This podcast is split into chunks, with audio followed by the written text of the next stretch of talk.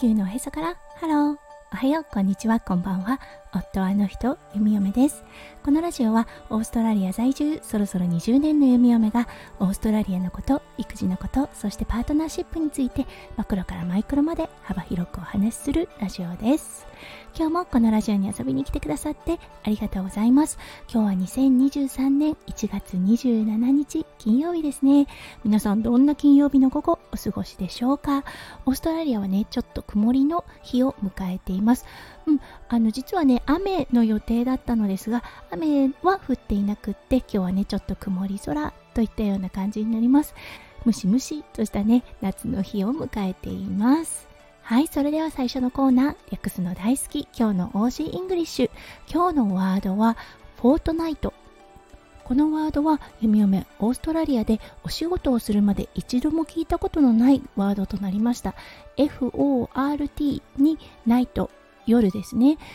を加えてこれ2週間に1回という意味があるんですね。実はねこれが OG スラングだっていうことも弓も知りませんでした。そうだけどね調べていくうちにオーストラリアでしか使われていないということではあフォートナイトはオーストラリアのスラングなんだっていうことに改めてね気づかされた弓嫁となりました。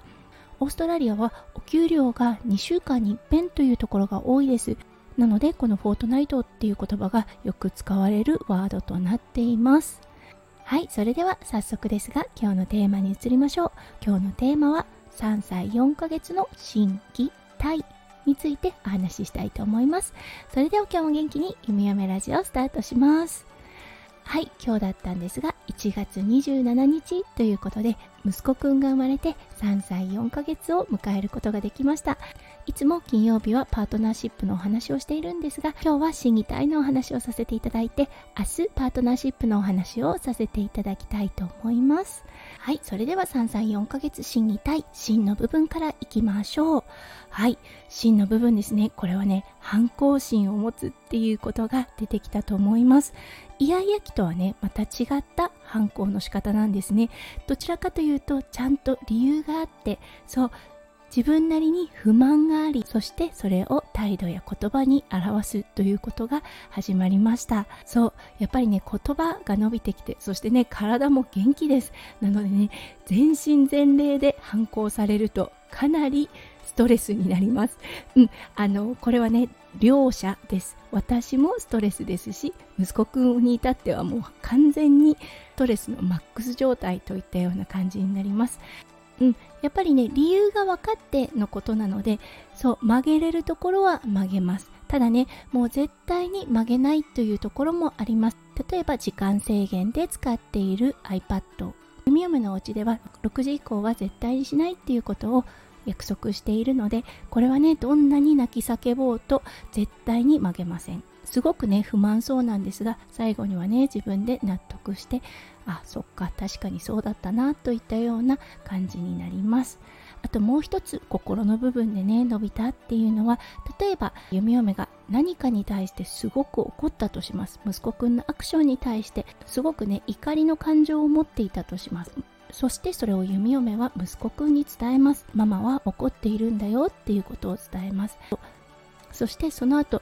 ママはねなんでこんなに怒ってるのかなっていうことを問いかけてみます。そうしたところ最近になってですね理由を言語化するようになってきました。はい。わからないっていう時もありますし君自身でですねともきがこれをしたからとかっていう風にちゃんとね言語化ができるようになってきました。そうそしてねそれを言えた時そうだねだからママは怒っているんだねっていう感じで声をかけてあげてよく言えたねってとちゃんと褒めてあげるようにしてあげています。自分で言葉にできるっていうことはねかなりの成長かなと思っています。はい。そしてね不満はあれどちゃんとそれを言えること。うん、そしてねそこにもしね例えば本当に謝らなければいけない部分があるなという時は、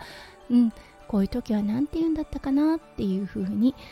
促します。はい、そして自分が悪かったなって思っている時は最近はちゃんとね、ごめんなさいと言えるようになってきました。もうね、これが言えたら本当にそうだね、ちゃんと謝れて偉かったねというような声かけをするようにしています。はい、それでは次に行きましょう。3歳4ヶ月の心技体の木の部分。はい、これはね、もうトイトレです。忘れもしない2023年元旦。大晦日は夫翔ちゃんとね結構夜更かしをしてしまって2時半ぐらいだったかな？にベッドに行きました。そしてね息子くんはしっかり休んでいたので朝の5時半にいつものように弓嫁を起こしに来ました。はいそして弓嫁本当に眠かったので息子くんのトイレを済ませて朝ごはんを済ませた後もう一度ベッドに行きました。はいそしたらね息子くんがとことこと歩いてきてうんち出たと言ったんですね。はいそしてね見てみたところぺっとりうんちがついていました。はいなので忘れもしない。2023年のスタートは息子くんのねシャワーをしてパンツを洗うことからのスタートとなりました。そこからもうねどんどんどんどんトイトレ進んできてはい今はね1週間に1回濡れてしまったのを洗うか洗わないかといったようなレベルとなってきました。ちょっとね心配を覚えていたデイケアの方も全く問題がなくむしろこの間替えのパンツをね先生が見つけることができなくてナッピーをつけるみたいなことを聞いたそうなんですねそしたら息子くん自分のバッグに行ってちゃんとパンツを探して先生に渡したそうですそうそれくらいねもうね息子くんの中でおむつというものは卒業したんだなぁと思いました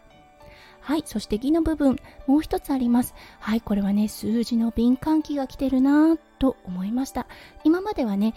1から10まで数えること。これはね意味のない音の連続だったと思います。日本語でも英語でもそうです。どちらかというとメロディーというような感じで覚えていたような気がします。そこにね今意味合いが加わってきたなと思いました。なのでこの時期をねとても大切にしてはいどんどんどんどん数字というものにね興味を持ってもらいたいなと思います。はいそれでは次。3歳4ヶ月心技体の体の部分ですね。これはねもうバランスが全体的に良くなったなと思います。はい。ちょっとね公園とかでまっすぐのね丸太とかありますよね。それを交互に足を出して歩くようになりました。はいそしてね壁を使った倒立を始めたりとかねあとは開脚をして体をべったり床につけてみたりとねあすごくねバランスが整ってきてるな体幹がしっかりしているなと感じる弓嫁となりました。はいということで今日は3歳4ヶ月の心技体についてお話をさせていただきました。もうね本当に日々成長だと思います。そうそしてね息子くんの成長とともに弓嫁もいろんな感情と向き合ってそして私自身も成長させていただいてるなと思います。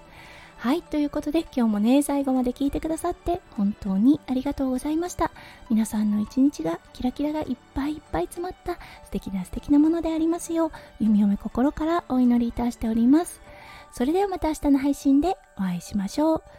地球のおへそからハロー弓嫁ラジオ弓嫁でした。じゃあねバイバイ。